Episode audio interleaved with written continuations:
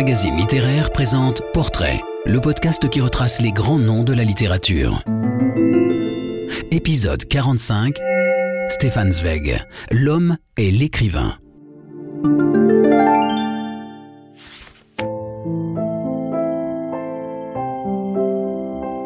Stefan Zweig, auteur à succès, se voulait citoyen d'un monde qu'unifiait une communauté de culture et de civilisation. Il n'a pas survécu à l'effondrement de ce monde d'hier qu'incarnait la Vienne impériale de sa jeunesse.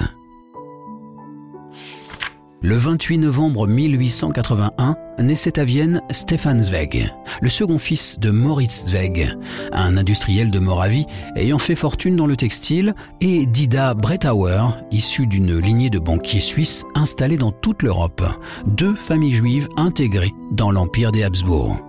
Rentier, puis auteur à succès, Stefan Zweig vécut ainsi toute sa vie dans une grande aisance matérielle. Tôt confiés à des nourrices étrangères, les frères Zweig apprirent dès leur plus jeune âge à parler l'anglais, le français et l'italien. Les parents eurent aussi à cœur d'éveiller la sensibilité artistique de leurs deux garçons. La musique compta notamment beaucoup pour Stéphane. L'antisémitisme traditionnel des classes dominantes paraissait même avoir disparu, d'autant plus que, juifs soucieux de s'assimiler, les Zweig étaient détachés de toute orthodoxie. Personnellement, je dois reconnaître que ni à l'école, ni à l'université, ni dans le monde littéraire, je n'ai jamais rencontré le moindre obstacle ou signe de mépris du fait que j'étais juif. Seul bémol, l'école ne fut pour lui qu'ennui et dégoût, accru d'année en année par l'impatience d'échapper à ce bagne. Le seul moment de vrai bonheur que je doive à l'école, c'est le jour où je fermerai pour toujours sa porte derrière moi.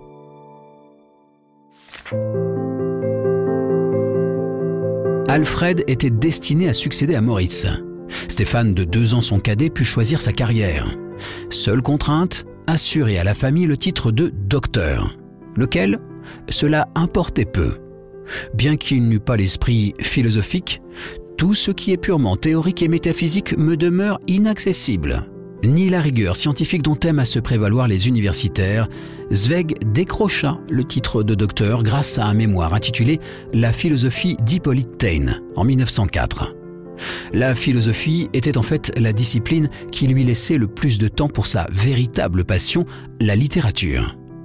Il s'essaya d'abord à la poésie, encore lycéen, il publia des poèmes sous les pseudonymes d'Edwald Berger ou de Lizzie, poétesse de 20 ans, ainsi que des traductions pour se faire la main entre les langues. J'employais mon temps à faire des traductions de langues étrangères, ce que je tiens encore pour le meilleur moyen dont peut disposer un jeune poète pour saisir dans sa profondeur le génie de sa propre langue et de s'en rendre maître en vue de futures créations. Dans les années 1910, Zweig fit aussi paraître une vingtaine de nouvelles, peut-être par certains aspects un peu gauches, mais qui témoignent de ce qu'il possédait le sens du récit et de la psychologie des personnages. On peut retenir comme point de départ Dans la neige, et comme sommet peut-être Brûlant secret, dont la réédition déchaîna la colère des nazis.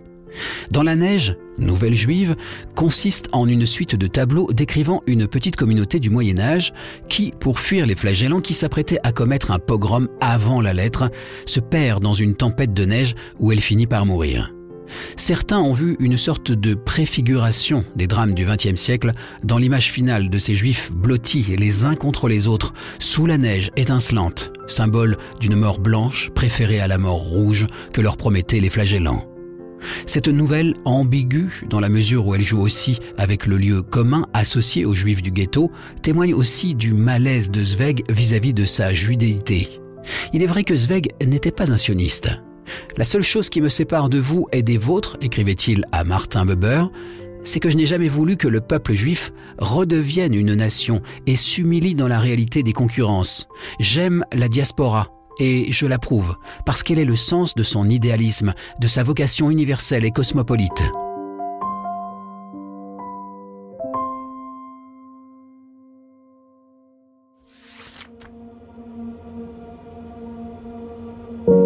Zweig s'essaya aussi avec succès au théâtre. Dans sa première pièce, Der Zeit, en 1907, il prit significativement pour personnage principal le plus obscur et le plus laid des opposants achéens d'Achille. Ce drame, en vers, avait pour objet de montrer comment les grandes souffrances affinent une âme, alors que le bonheur l'endurcit. Créé à Dresde et à Kassel, il fut l'occasion des premiers échanges de lettres avec Freud. En octobre 1912, une autre pièce, La maison au bord de la mer, fut montée au Burgtheater, la mecque de l'art dramatique viennois. Stéphane traînait donc moins au café. Vu de l'extérieur, il pouvait passer pour un dandy mondain, mais Écrivain en devenir, il était convaincu que seule l'expérience du monde réel conférerait à ses créations l'épaisseur et la profondeur qui leur manquaient. C'est pourquoi il s'attacha à voyager tant dans l'espace que dans les couches de la société. Comme Balzac, qu'il admirait et auquel il consacra plusieurs études, il voulait écrire sa comédie humaine, se faire l'historien des types humains. Aussi fréquenta-t-il, outre les écrivains, les marginaux il s'était mis à l'Universitas Vitae, à l'université de la vie. Le premier conflit mondial fut l'occasion d'une plongée dans un monde subalterne, au contact des vies ratées, fripées. On lit ainsi dans son journal Je comprends maintenant comment des employés de bureau, comment un Balzac et d'autres sont devenus des écrivains créateurs. Il faut être lié aux hommes par la contrainte et non par le choix, ne pas effectuer soi-même celui, mais se laisser caser par hasard. Outre le fait qu'ils furent pour Zweig une source constante d'inspiration, les voyages avaient aussi une fonction thérapeutique contre des tendances dépressives récurrentes. Sur une suggestion de Rathenau, Zweig décida de se lancer hors d'Europe à la découverte de l'Asie puis de l'Amérique. En Inde, il prit conscience du régime des castes je voyais pour la première fois cette peste qu'est la folie de la pureté raciale, devenue plus fatale à notre monde que la véritable peste des siècles antérieurs. Bien plus tard, Amok ou le fou de Malaisie fut l'un des fruits parmi les plus originaux de ces voyages. Paradoxalement, loin d'y trouver l'exotisme que d'autres cherchaient, Zweig apprit surtout de ses périples hors de son pays natal à mieux comprendre sa propre patrie. L'écrivain qui devait faire du jeu trouble des passions humaines son motif littéraire d'élection se méfiait pour lui-même des conséquences dévastatrices des élans passionnés. Le 25 juillet 1912, une jeune femme mariée, Friederike von Winternitz, bravant les convenances, lui adressa une lettre pleine d'admiration pour ses derniers poèmes. Mère de deux enfants, elle faisait ses premiers pas en littérature. La relation qui s'ensuivit ne fut pas un épisode de plus. Si le divorce de Friedrich fut vite prononcé, Stéphane et elle ne se marièrent qu'en 1919. Réformé à cause de sa faible constitution et reversé au service civil aux armées, Zweig céda un temps à l'atmosphère nationaliste, sans doute plus qu'il ne le prétendit par la suite, se coupant alors de ses amis étrangers, notamment Romain Roland, dont la rencontre avait été si importante. Revenu à ses sentiments profondément pacifistes ayant obtenu un congé personnel, il mit la dernière main à un drame résolument antimilitariste, Jérémie, en 1917. Autorisé à se rendre à Zurich pour la création de cette pièce, Zweig rejoignit le groupe des écrivains militants autour de Roland contre la guerre. Il ne rentra qu'après le conflit, quittant Vienne pour une belle maison achetée à Salzbourg, sur les flancs de Kapuzinerberg. Il y accueillit jusqu'en 1934 ses nombreux amis, artistes ou écrivains. Les années 20 furent celles du succès, cet hôte bienveillant. Grâce à l'influence bénéfique et sécurisante de Friedrich, l'écrivain dilettante s'était mué en un travailleur acharné. Entre 1919 et 1928, Zweig publia pas moins de trois trilogies d'essais biographiques rassemblées sous le titre de Baumeister der Welt, bâtisseur du monde. Trois maîtres, Balzac, Dickens, Dostoïevski en 1920. Le combat avec le démon, Kleist, Holderlin, Nietzsche en 1925 et enfin trois poètes de leur vie, Stendhal, Casanova, Tolstoï en 1928. Autant de biographies subjectives de créateurs que Zweig s'efforçait de comprendre de l'intérieur. Mais ce fut surtout une série de nouvelles comme Amok en 1922 ou Lettre d'une inconnue, toujours en 1922, qui lui apporta la célébrité.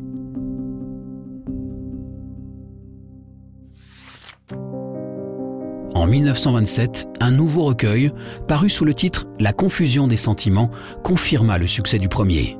Le thème principal en était toujours les effets destructeurs de la passion amoureuse, l'amour homosexuel non consommé entre un professeur de philologie et son étudiant constituant la trame de la nouvelle qui donna son titre au recueil. Zweig ne cessa pas de rédiger des biographies historiques à succès, faisant découvrir au public germanophone la figure contrastée de Fouché ou celle de Marie-Antoinette. Écrites dans le contexte de la dégradation de la situation internationale au milieu des années 30, ces biographies ultérieures comme Erasme en 1935 ou Conscience contre violence ou Castellion contre Calvin en 1936 montrent que ces analyses du passé étaient aussi des allégories d'un présent dangereusement menacé par la montée de régimes autoritaires. Publié en 1938, Impatience du cœur, plus connu en français sous le titre La pitié dangereuse, est le seul texte de Zweig à porter le sous-titre roman. Zweig, écrivain prolifique, dictait souvent ses textes. Aussi avait-il besoin de secrétaires. Ce fut l'une d'entre elles, Lotte Altmann, jeune femme au demeurant asthmatique et recrutée avec l'assentiment de Friedrich, qu'il épousa après avoir divorcé de Friedrich. Ni les honneurs, ni les témoignages chaleureux reçus dans les pays où il avait trouvé refuge, en Angleterre puis aux États-Unis, ni la qualité de ses dernières œuvres, Le joueur d'échecs, Chache Novel, aussi traduit nouvelle du jeu d'échecs, chef-d'œuvre du genre, sa dernière étude sur Balzac, son Montaigne et le monde d'hier ne parvinrent à donner à ce rameau fécond de la littérature européenne la force et les raisons suffisantes de prolonger sa vie loin de son pays natal, désormais annexé au Troisième Reich.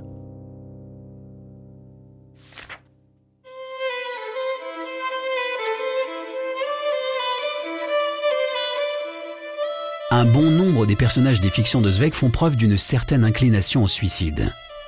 Le 22 février 1942, Stefan Zweig mettait fin à ses jours en compagnie de sa seconde femme, Lotte. Cela se passait non loin de Rio, à Petropolis, ville fondée par Pedro II, second empereur du Brésil, qui voulait en faire sa résidence d'été. L'émotion fut vive. Zweig était depuis longtemps un écrivain de renommée internationale. Elle ne fut pas sans nuance. Thomas Mann, une des grandes voix de l'Allemagne anti-nazie, jugea sévèrement ce geste. N'avait-il pas conscience d'un devoir à remplir envers ses compagnons d'infortune du monde entier, pour lequel le pain de l'exil est bien plus dur que pour lui, adulé et libre de tout souci matériel? Bernanos, combattant dans l'âme qui avait chaleureusement reçu Zweig peu avant son suicide, s'en prit à son pacifisme. De quel droit prétendrions-nous, comme l'a fait M. Stéphane Zweig, rester au-dessus de la mêlée?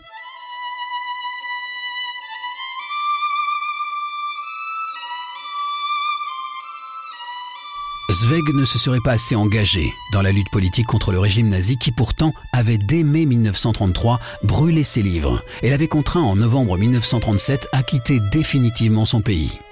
Il suivait en fait la ligne préconisée pendant la Première Guerre mondiale par Romain Roland, se tenir à l'écart de la folie du temps, tenter de s'esquiver. Il s'agissait aussi de préserver sa liberté intérieure. Égoïsme? Peut-être un peu. Le fait qu'il ait entraîné dans la mort son épouse âgée de seulement 23 ans, certes elle aussi dépressive, ne laisse pas de poser question. Mais peut-être Zweig s'est-il aussi suicidé en raison de sa trop grande compassion envers les souffrances de ses contemporains, à cause d'une pitié dangereuse qui se serait retournée contre celui-là même qui l'éprouvait beaucoup plus profondément qu'il ne le laissait paraître. Quoi qu'il en fût, le couple absorba, après avoir écrit à leurs amis comme s'ils partaient en voyage, une dose létale de Véronal dans l'après-midi du 22. Dans une adresse intitulée Ciao, Zweig allégua qu'il manquait de force pour reconstruire une fois encore sa vie après que le monde de sa propre langue ait perdu pour lui et que sa patrie spirituelle, l'Europe, s'anéantit elle-même. C'était vrai, mais ce n'était certainement pas la seule raison.